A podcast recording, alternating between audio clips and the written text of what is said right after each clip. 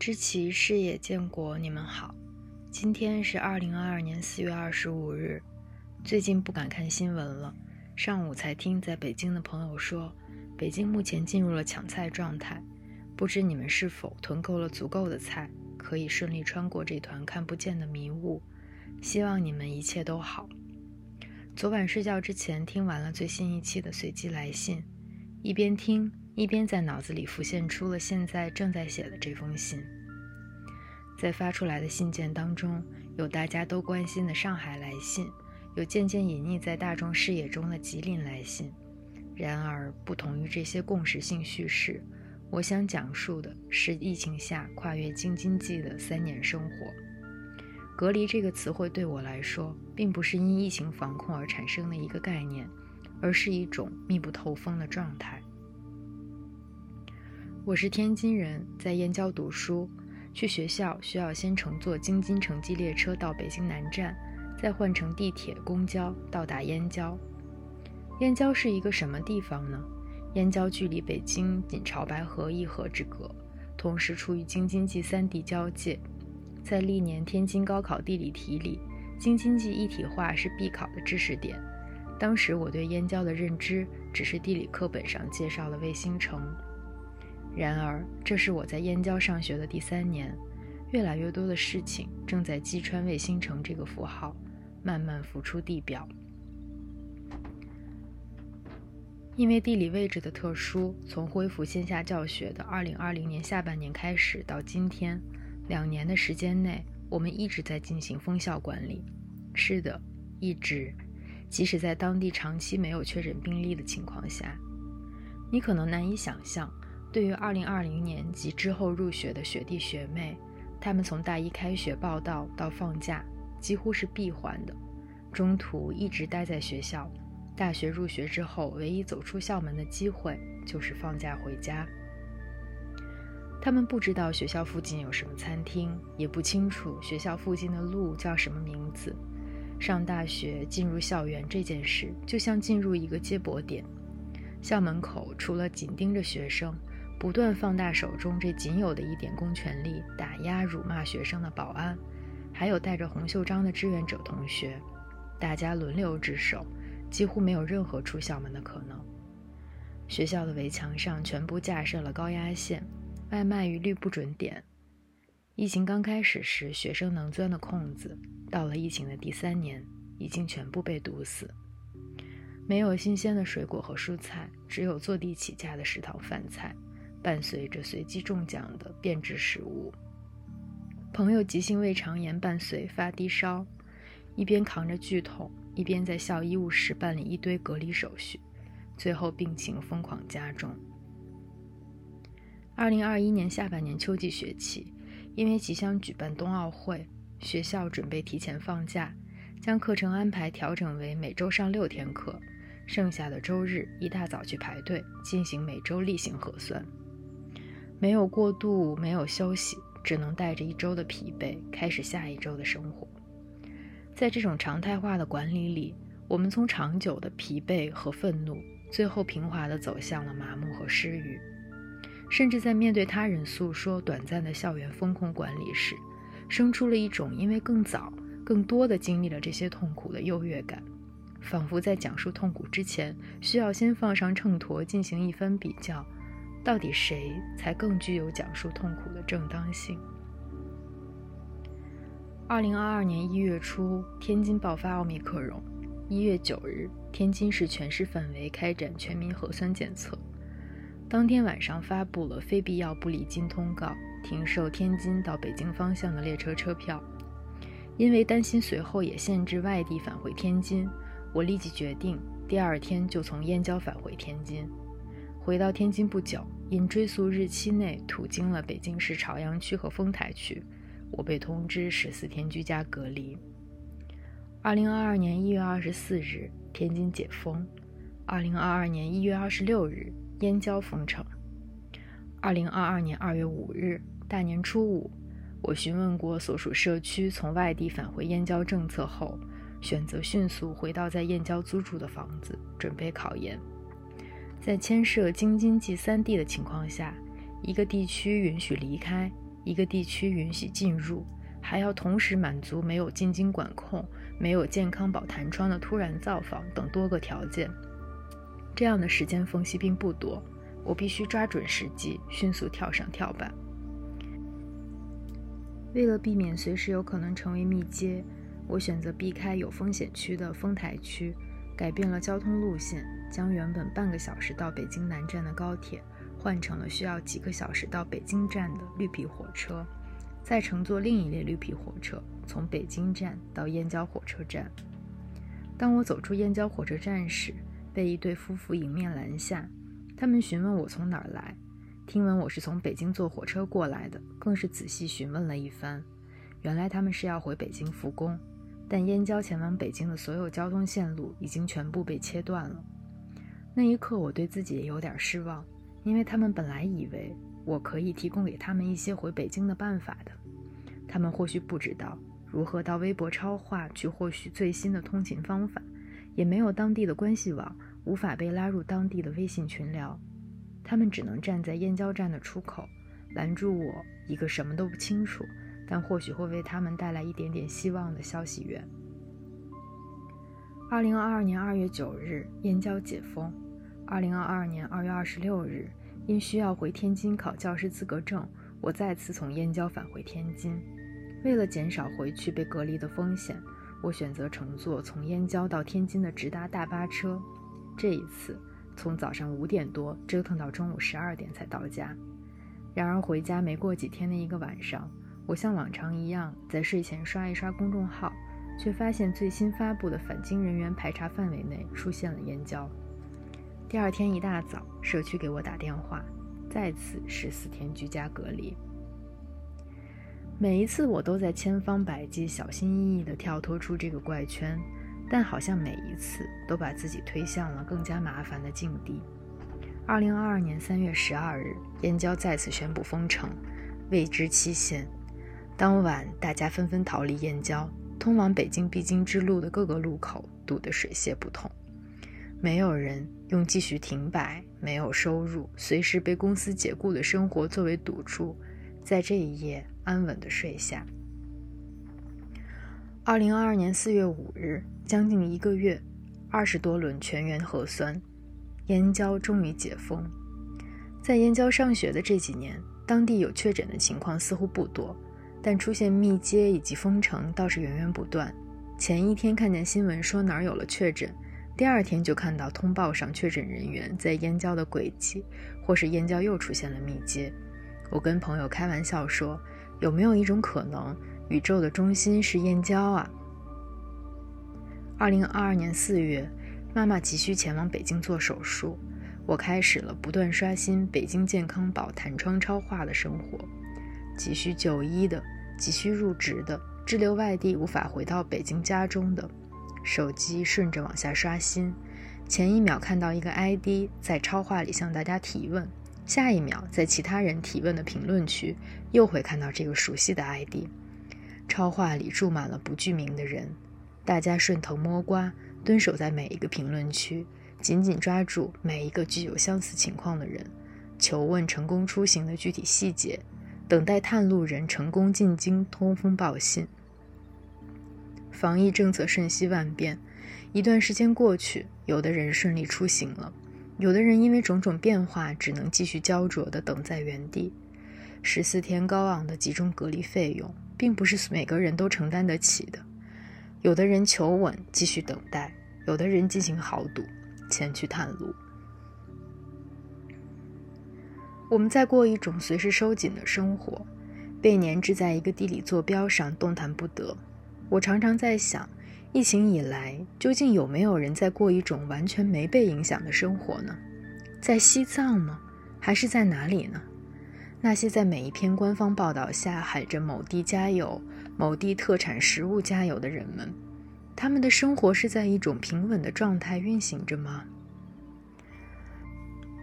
有人写道：“没有在深夜里痛哭过的，不足以谈人生。如果谈人生的代价是经历苦痛，那这狗屁人生有什么可谈的？”在此刻，我悲哀地发现，因为糟糕的事情发生的过于密集，我们原本向往的、带着热切的事物正在加速祛魅。如果代价是牺牲掉了那么多，我们才残忍地承认过去自我欺骗和粉饰着的，那我宁愿继续闭上双眼。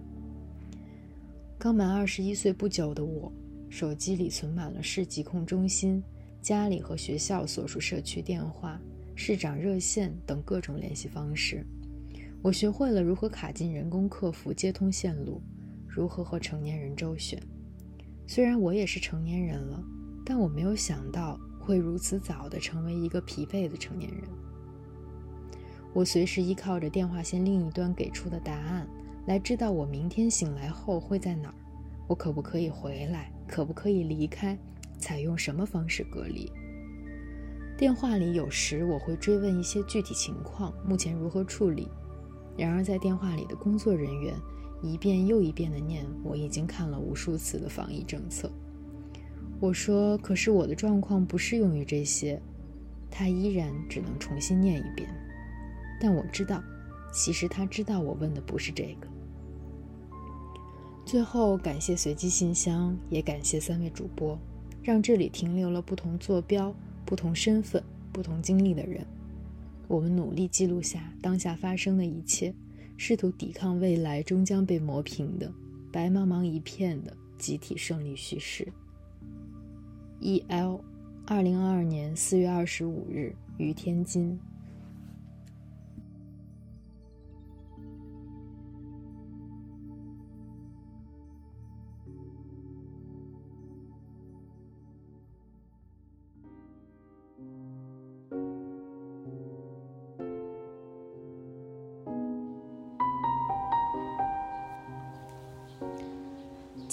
知其、视野、建国，你们好！一直断断续续看上海和吉林朋友们写的信，我想说一下我现在的遭遇。我如今所处的情形，一时之间很难说是否与上海和吉林有关，我无法下判断。但如果你们看到，也请你们说说看，我的遭遇是否与现在发生的事情有关。我现在正坐在一间很大且开阔的办公室里，身后是一面贯通的玻璃窗。因为身处二十层楼，我可以轻易一览周边的样貌。到处都是工地，只有我所处的这一小片地方建筑搭配精妙。我曾听这里的建设执行者之一骄傲地说过，在这片不大的新办公区，交由世界上最有名的四家，至少是四家，具体数字记忆模糊了。建筑事务所设计，总设计师是国际有名，但恕我不能直说名字的一位规划师。总的来说，这里的建筑很美丽，规划超前，比同块地区所有的建设规划都要先进许多。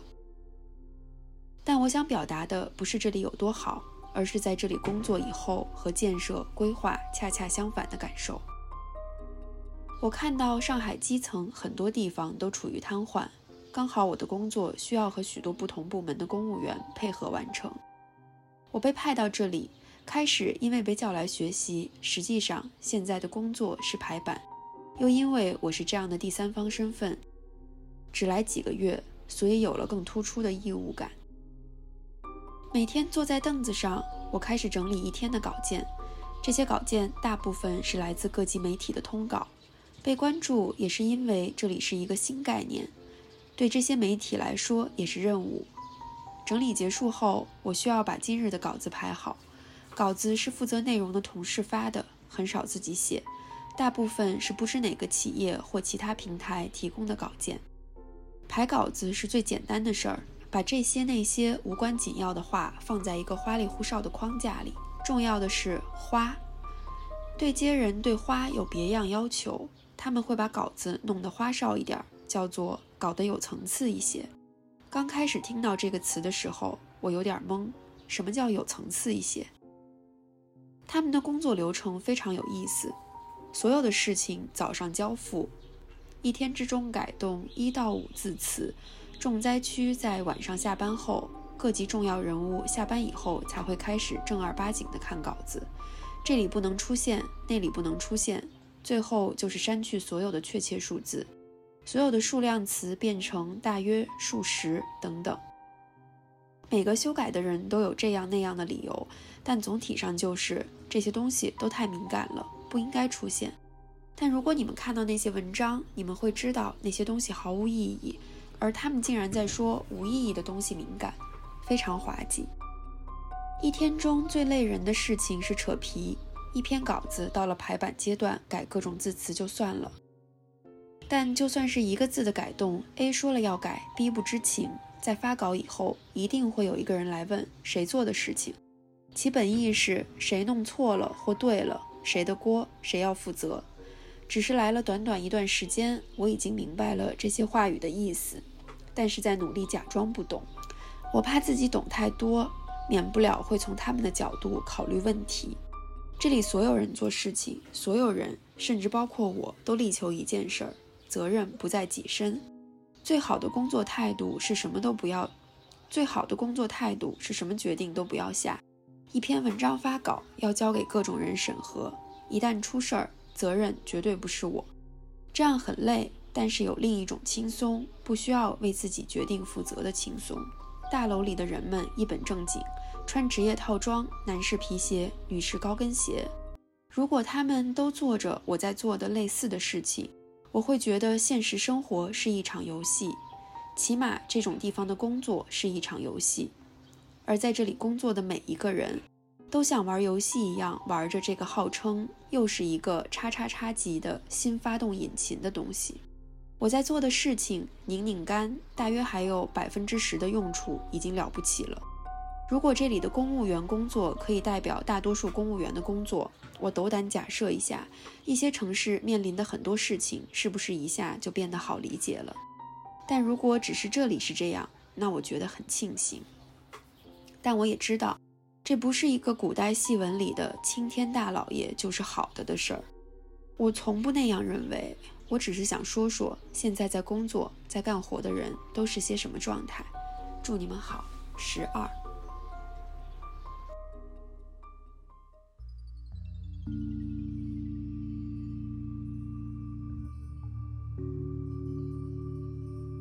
知其视野见国，希望你们一切都好。虽然好像也可以通过微信联系，但总觉得给随机信箱这个树洞写信好像更合适一些。和许多来信一样，这封信也发自上海。我甚至没有勇气去细读随机信箱刊发的每一封信，因为过去的一个月实在是从悲伤到愤怒到魔幻到麻木。然后无限循环。如果要细读一些听友的感受，好像就必须重新去经历那些混在一起的时间切片中的一个瞬间，想到就有点手脚冰凉。想要给随机信箱写信，对我来说最大的意义，可能是尝试拯救下自己的失语。每天都和小群的同事们一起分享着最新的本地消息。大家甩出一些早就不够用的表情包，但又觉得必须去关注，去竭尽所能体会这个此时此地此刻。因为家母很擅长囤物，过去的一个月，其实我并没有真的为食物而担忧，虽然也有非常努力的为家人找药的过程，但更多的时候，只是和不在上海的朋友们一样，通过各种社交媒体关注着每天发生的残酷现实。也许真是因为没有切身疼痛，反而更加为身边的残酷而愤怒。毕竟那代表着一些更缺乏庇护的人被毒打，而个体却只能靠尽可能的在场去记得、去对抗。过去的两年多里，很多关于春天的记忆都和疫情有关。二零二零年的春天，正值纽约新冠爆发，也居家隔离，直到夏天的来临。但因为公园是对外开放的，所以有了很多独自一人戴着口罩跑向丛林深处，在荒无人烟的角落脱下口罩，呼吸一口带着新叶芬芳的新鲜空气的记忆。二零二一年的春天又换了一个国家，也没有逃离，正赶上在春天居家隔离的命运。但好在天地广阔，可以有很多。独自在德国乡间跑步的机会，有一次，恰逢一场太阳雨之后，看到了完整的从田间地平线上长出的双彩虹。今年的春天，在封控前一周，怂恿父母从家里一路走了两三公里，来到苏州河边。三人买了咖啡，还看到了新开的樱花。现在真是无比感谢不太安分的自己和积极响应的父母，还捉住了一点点户外春天的气息。近来我窗口的吊兰长势喜人，长出了好多枝芽。穿出了窗台的小牢笼，还开出点点小白花。麻雀也很喜欢来这个小笼子做客，毕竟它们来歇个脚，一会儿就能自由地飞走了。过去的几周，我时常会想，可能得以亲历这部分现实，或者说离这部分现实很近，还是好过在一个遥远的他乡没日没夜地刷社交媒体，或者努力地带着愧疚感过岁月静好的日子。但另一方面，和朋友们试图做的一些记录，却在还没有完全铺盖之前，就遇到了比想象中更早到来的阻力，而变得更加难以推进。在日记里试图去梳理这些心情的时候，脑内会自觉地开始切入一个英语写作的模式，笔下写出的诘问和思考，都自然地就滑向了另一种语言。这是最初开始写这封信时提到的失语。由于太过习惯和太过知道自我审查的意义和必要性，导致即使是私下的场域，即使是对自己的书写，也失去了用母语记录的能力。因为用母语就意味着不能我手写我心，要打哑谜，要聪明的规避，要学会春秋笔法，要游刃有余的能够让更多人看到自己想要表达的信息。对于这样的技巧。心中本来就充满了抗拒，又因为太经常的试图去观察、学习和理解各个视角的评论，在还没有讲话之前，就已经想好了好多个版本的会如何被不同的人反驳和质疑的熟悉语句，从而彻底的失语。好像只有在用英语和海外非华人的朋友讲述这个现实的时候，才勇敢而无畏。才能够流畅地表达所有的荒诞和愤怒。这个发现让我感到难过，也困惑。毕竟，作为一个还在努力成长中的学者，我长期的在思考为谁而写，用怎样的语言面对不同的受众，如何面向公众写作，怎样表达和行动才能有最大限度的受众却不失本心。请放心，我没有向你们寻求答案。只是很感谢有随机波动和随机信箱这样的平台，让人觉得有一个真正的安全空间。在那样的空间里，各种各样的情绪和困惑都是被允许的，值得被慢慢讲述，也值得被小心对待。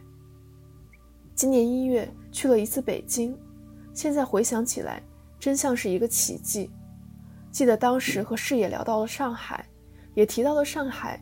某些光鲜的地区给人带来的疲惫感，仿佛要带着能被街拍的气势才敢出门。